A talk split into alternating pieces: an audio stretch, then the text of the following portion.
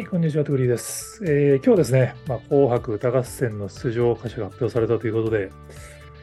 まあ、事前にいろいろ予想してたんですけども、全然違ったよっていうことで、ちょっと反省も含めて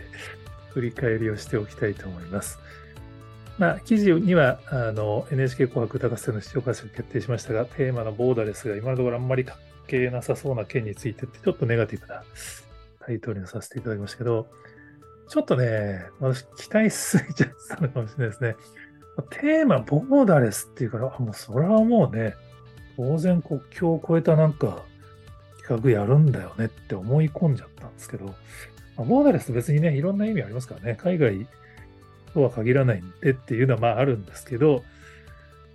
まあそうなるよなっていうのはなんか、あの、中日スポーツの記事によると、まあ今回いわゆる旧ジャニーズ事務所の出場がないんで、ボーダレスって言ってる割には結局そのジャニーズ事務所がそうじゃないかっていうところにめちゃめちゃ太いボーダーを引いてるじゃないかっていう。ボーダレスと言いつつ一番境界線引いてるのは NHK じゃんみたいなツッコミがめっちゃあったっていう記事になってますけど、まあ、そこはね、ちょっとまあ突っ込みたくなる気持ちはわかりますね。このボーダレスっていうタイトルだったんで、もう当然、もう僕からするともう NewJeans は確定だと思ってちょっとそういう予測記事を書いてしまったんですけど、まあ、いろいろ書いてあるんですけどね、ボーダレスっていうから、まあ、まあ、K-POP 枠は増えるかもしれないし、まあ、 NewJeans がもし出演することになると、 NewJeans は日本語の歌がないんで、韓国語歌手、韓国語の歌唱が初めて、まあ初めてじゃないみたいですけどね、されるんじゃないかみたいな。それ以外の K-POP のアーティストも、韓国語とか英語バージョンが増えるかもな、みたいなちょっと妄想を書いて、あとはあですね、洋楽アーティストとか、まあ、日本人アーティストの英語歌唱とかもあるのかな、みたいな、ちょっと勝手に先走ってしまったんですけども、今のところそれは一切なさそうですね。まあ、ただ、まあ、去年も44組ぐらい発表されて、その後なんか特別枠みたいなので7組ぐらい追加発表されてるらしいんですよね。だから、で、追加発表されるやつは、いわゆるスタジオではなくて、えっ、と、中継だったり、録画だったりっていうバリエーションがあるみたいなんで、ひょっとすると NewJeans はそっちなのかなっていう。 NewJeans、あの、音楽の日も、多少、あれ、多分録画流してる感じでしたからね。多分そういう感じで、NHK のやつも出るっていうのは、まだ可能性あるのかなっていう。ちょっと個人的には NewJeans 出ないと、ボーダレスっぽくねえなってちょっと思っちゃった。まあ別に NewJeans じゃなくてもいいんですけど、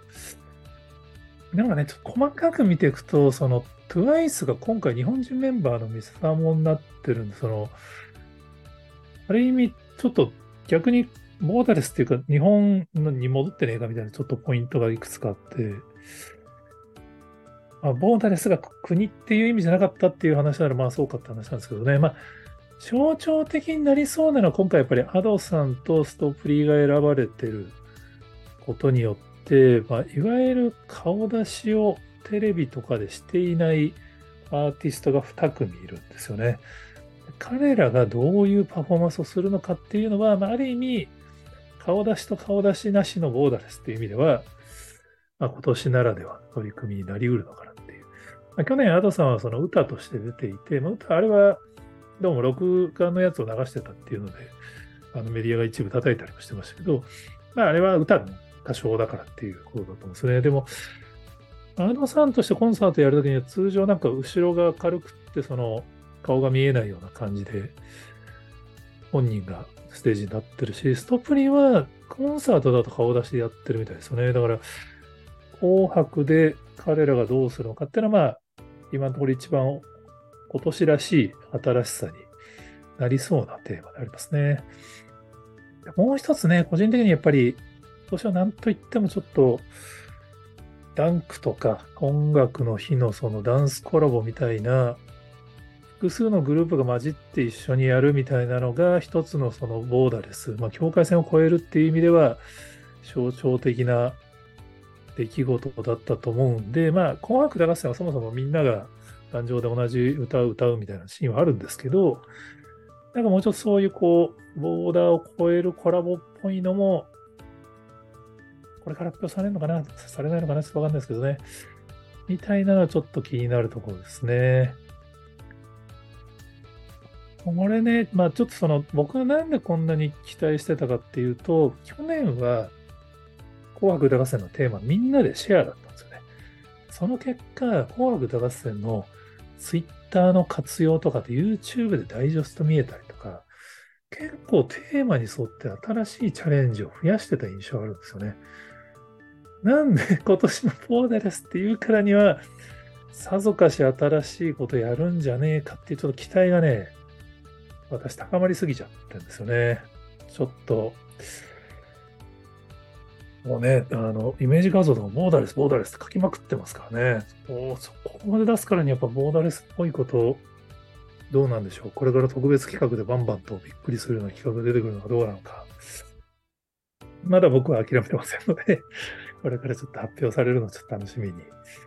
したいなと思ってますけれども、えー、こちらのチャンネルではできるだけエンタメの未来を楽しく、えー、皆さんと予想していきたいなと思ってますので、えー、他にもこんな面白い話ありますよっていうのがご存知でしたら、ぜひコメントやツイートで教えていただけると幸いです。今日もありがとうございます。